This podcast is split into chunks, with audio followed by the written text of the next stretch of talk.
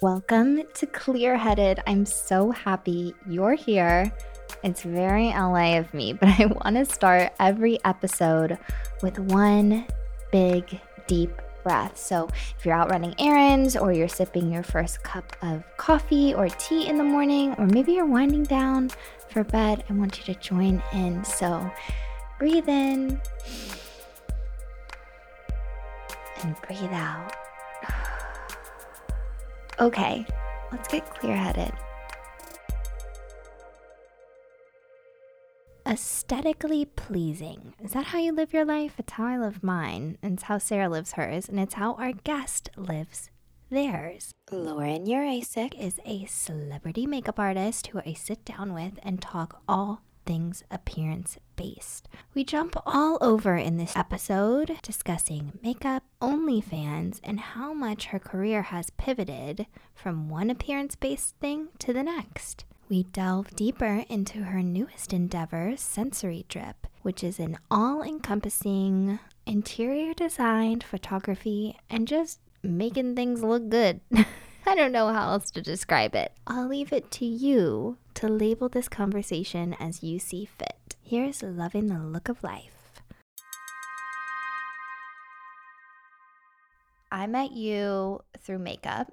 Yes. You helped me look really pretty for a really fun event. it was event. really difficult. It was so- so hard. Oh my god, I'm like a lot to work with. But um but you're so talented. You have such a good eye aesthetically and you've had many different kinds of aesthetic careers. Let's walk through them. So, first, would you say the first one was makeup? Yeah, I definitely was in high school being like, I want to be a makeup artist. I want to move to New York and started working at like 19, probably doing makeup. At a, like a Mac counter or what were what was the job like? Well, I was working for Apple in retail. And then I was just doing makeup on the side. And I went to an actual makeup trade school right when I moved to New York. And then, yeah, and then I worked at a Mac counter, uh, which is, I feel like, a rite of passage. I do too. I that's a Yeah. that's something I hear a lot. yeah and you work with you know every different type of person especially in new york and then i started working at a nars counter which was like oh my god nars like it was so hard to get a job at nars and then from there i just went totally freelance What was the moment like when you decided to go freelance? it just happened pretty organically. I mean, I think I pulled a lot of my clients that were from Mac, like they would come in to get their makeup done in Mac, like just started hiring me outside to like come to their apartment. And then I actually started working for like an on-demand beauty service in New York. Cool. So I was going into people's homes every day, like multiple people a day. You meet a lot of clients that way. And that was it.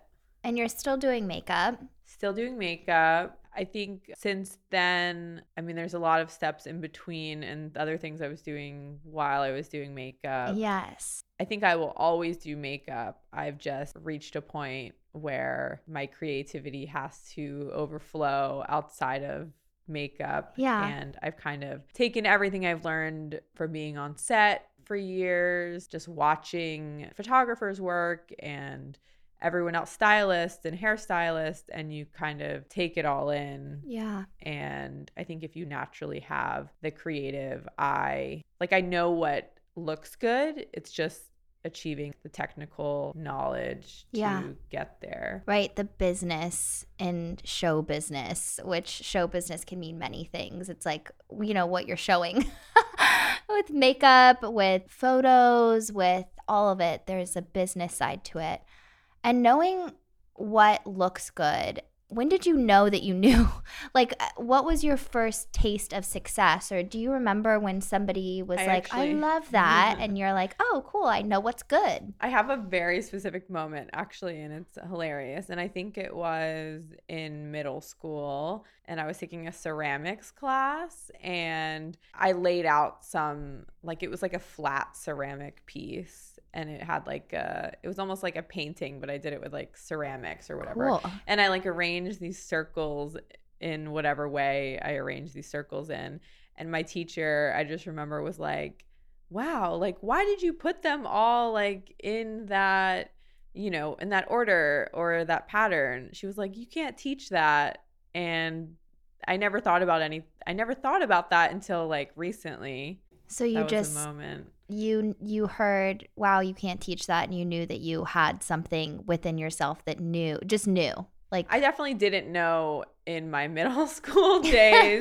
I um yeah, I don't think my confidence in design or aesthetic or whatever you want to call it came until like probably only a few years ago. really when when did that come about? Well, I just I I guess I always viewed makeup as like you know, I've been doing it, I've been practicing because I wasn't good at makeup right out of the gate. Right, right. Um, No one is good at what they start Right. doing for the first time, right when they start doing it. Yeah, unless you're like, you know, a child prodigy or whatever. But um yeah, I think makeup I just viewed as like I've been doing this, I got better, and now I'm good at it, you know? yeah, Um, but then it's not until you I started doing creative direction for like a few different companies and producing like an entire shoot, you know, it's everything from choosing the model and the location and the the whole vibe and everything and then getting feedback like on those where I realized like oh, I can do this. Or even working with people that maybe I like say photographers that I respected, but also I might see something that they don't see that's Mhm. like very obvious to me, yes, you know, yeah, or even just being on set with people I don't know Mhm. and you're like on this huge set and this photographer or stylist or whatever is having some issue and you're just like in the back as a makeup artist and you know you don't really have any right to like say something but at least in my head I'm like well if they just did this Yeah. then it would solve that problem yes, so I guess I just always wanted more control over whatever image was being created leaning into that control because I relate to that. I love control. Virgo, what's your sign? I'm a Leo Leo. Do we get along? I think so. I don't know signs. I mean, um, in real life, I think we get Yeah, we along. do, I don't know astrology stuff. okay, with wanting to control the image. So 2020 hit, obviously crazy time. Shoots stopped. I mean, temporarily, right? Yeah, Um, is that when you leaned into OnlyFans? yeah. I got into OnlyFans at the beginning of the pandemic, like many people did. What was your moment for that? I think the moment was I need money. Yeah. I Yeah. really like was yeah, I was doing all my makeup was I mean I didn't have a full-time job or a salary or anything. You're a complete freelancer and then you know, you literally have 20 jobs on your books and then literally within the span of 2 days everything's being canceled. A lot of people can relate to that. Yeah. I, you know, it was OnlyFans was like buzzing Yeah. and I was like, let me just do it. Let me just see. Even when I joined, I didn't know what I was doing necessarily. Yeah. Um, well, first of all, let me back up. Like on my Instagram prior, I go out into nature, I camp a lot. I was taking like nude, artsy, like nude photos in nature. Yeah. And then I was like, let me just post these on OnlyFans instead of giving them away for free Mm-hmm. that was kind of my initial thing. Then I wasn't even comfortable like taking my top off on OnlyFans, Yeah. let or like in front of a friend. Yeah. Really. Really? Yeah, and I don't necessarily know why. I mean, I think it's just a general like Well, it's preference, you know? and you think your body eh, you know, growing up, especially as a woman, you think your body has to look like the the standard for whatever your perfect body is, but in porn specifically, it's like a very specific Yeah. person. Right. And then literally like a few days into being on OnlyFans, you get so much positive reinforcement from, you know, whatever you want to call. Your fans. yeah. yeah, but regardless, the positive reinforcement gives you a lot of confidence, especially when you're naked and you're like showing your body naked. I never did anything I was uncomfortable with. yeah. I let it like just gradually happen. mm-hmm.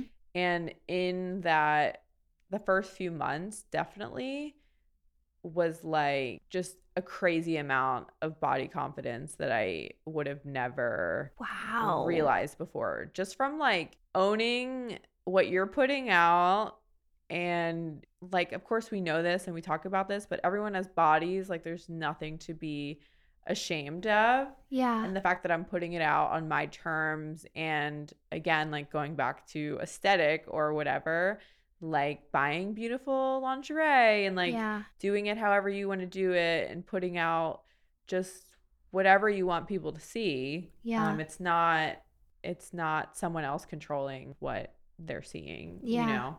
So OnlyFans was a major game changer in body confidence for me. Wow, that's so cool. I mean, I've heard, I don't know, I think there's two sides to this coin that is OnlyFans. You think, oh my gosh, how ballsy must you be to like do that, to put your body out there for people to see? Right. I would assume you would have to start with a ton of confidence in order to do that, you know? And what I'm hearing from you is that it didn't start with a ton of confidence, but it ended with a ton of confidence because you got like validated for what you were comfortable with. Well, I think confidence is relative because even before OnlyFans, I think you might, or even I might say, still like I have a, a lot more confidence than some people, but Yeah. it's a spectrum of confidence. Right. But I also like it also goes back to doing makeup. I have probably done makeup on thousands of people and a large majority of people tell me their complaints about themselves. So whether it's skin stuff or I gained weight or I have this pimple or you know whatever it is, me hearing that from people and almost having to like reassure people that no, you look great. It's fine. Everyone calm down. You're beautiful. Can we stop shaming ourselves? Because I hear women shame themselves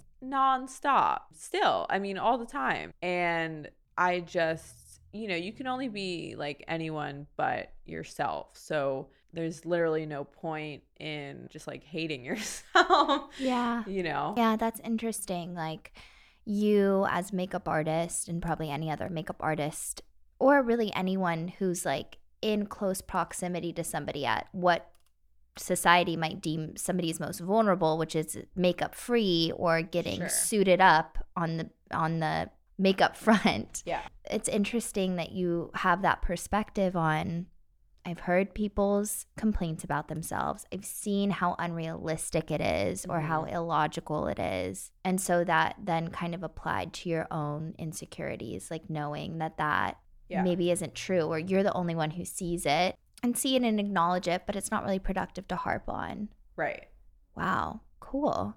So there's also another part of your career that was dating, and that came from being in New York, right? Yeah, it's kind of a funny story. This was actually I was just got fired from Mac and I was on OkCupid pre-Tinder and I got a message from one of like the site administrators and they were like, "Hey, we're doing a Valentine's Day article on like single dater or obviously whatever. Sing- single people in New York City." And they were like, "Will you meet up with this uh, journalist?" And I was like, "Sure, whatever." So I'm 23 years old. I'm 30 31 now. And I met up with this guy and he's like, "So how does it feel to be the most messaged girl on OkCupid?" And I was just like, "What are you talking about?" You know, whatever. And you know, long story short, the article came out, it blew up. I wound up getting a book deal, and then I just became like this girl that talked about dating for 2 years and had a book. So, yeah, I mean, I'm going back to confidence. That was like a major moment just because I got thrown into this new world that I knew nothing about. You know, yeah. I didn't even know how to like I hadn't written an essay or anything since high school. I didn't even go to college and yeah, I just did it and then that's that was also a moment when I realized the fake it till you make it Right. in real life because nobody really knows what the fuck they're doing. Right. and Yeah. you just have to like put one foot in front of the other and just do it. I mean, and correct me if I'm wrong, but it seems like everything that you've tried at, you've had success with. You know, I mean, with the book, that was successful.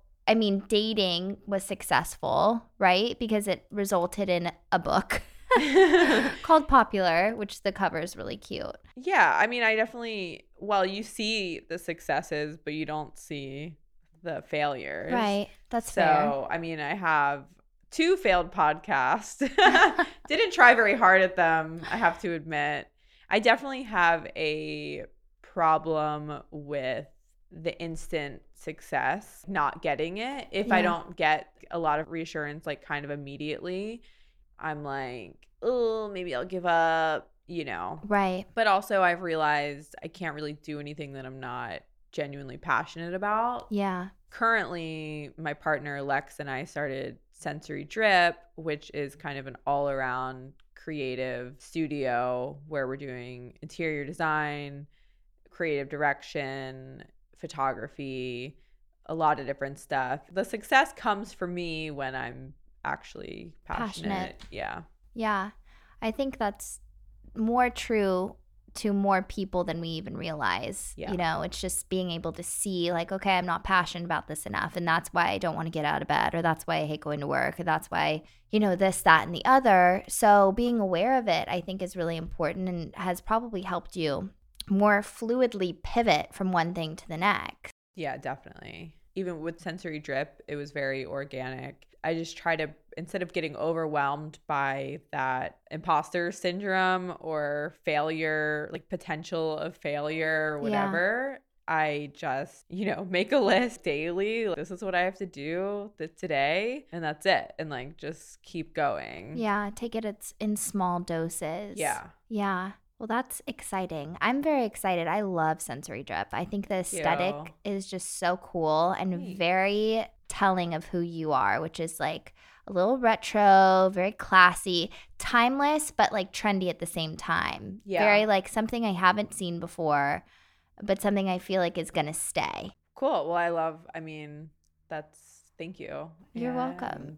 Yeah, we're really excited. You know, we we just wanted to do something that we we love and we're inspired by and because Lex, also my partner, she did interior design previously hmm um, in a whole different capacity, but you know, told me about you know doing projects that you're not invested in, or even the style. It's not even your style. Yeah. and of course, that's part of um, interior design if you want it to be part of that. Right. But I think we've decided like we want to do what we want to do. Yeah. And of course, that still involves collaborating with your clients, but you know, someone's not going to hire us that may hire another company. Right. Well, I think it's like a fair point to say that, I mean, there's so many people on this planet and there's room for everybody. And long gone are the days of trying to please everyone. I Yeah. mean, there's somebody out there that will do like a muted color tone room if somebody wants it, you know?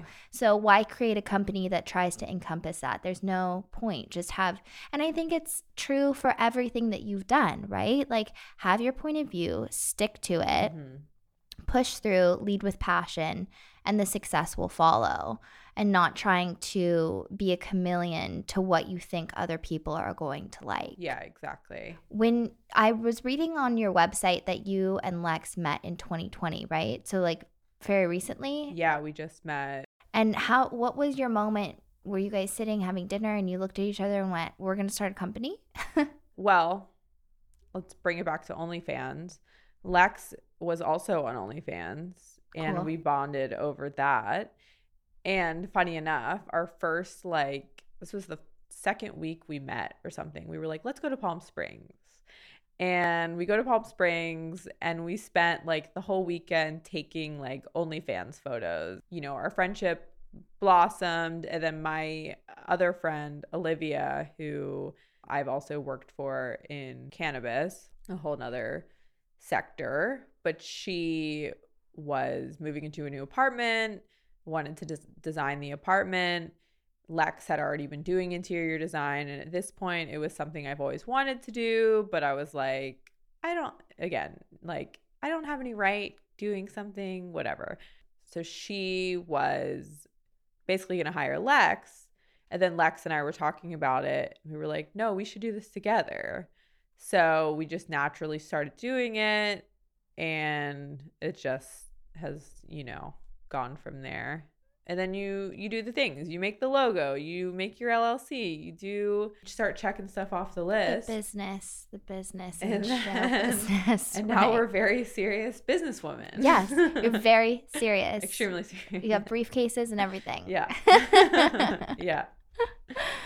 Um well i love that you're just going for it and i'm happy to have you in my life as inspiration. And i think it's just cool. I can't wait to see where you end up. And I think it's good to see how much you can do in one in one 5-year period, you know, of your life or 10-year period of your life. Yeah. And I think a lot of people well, I think as a society, we're kind of taught like, what's your career? Mhm. Like, what's your one thing that you do? You know?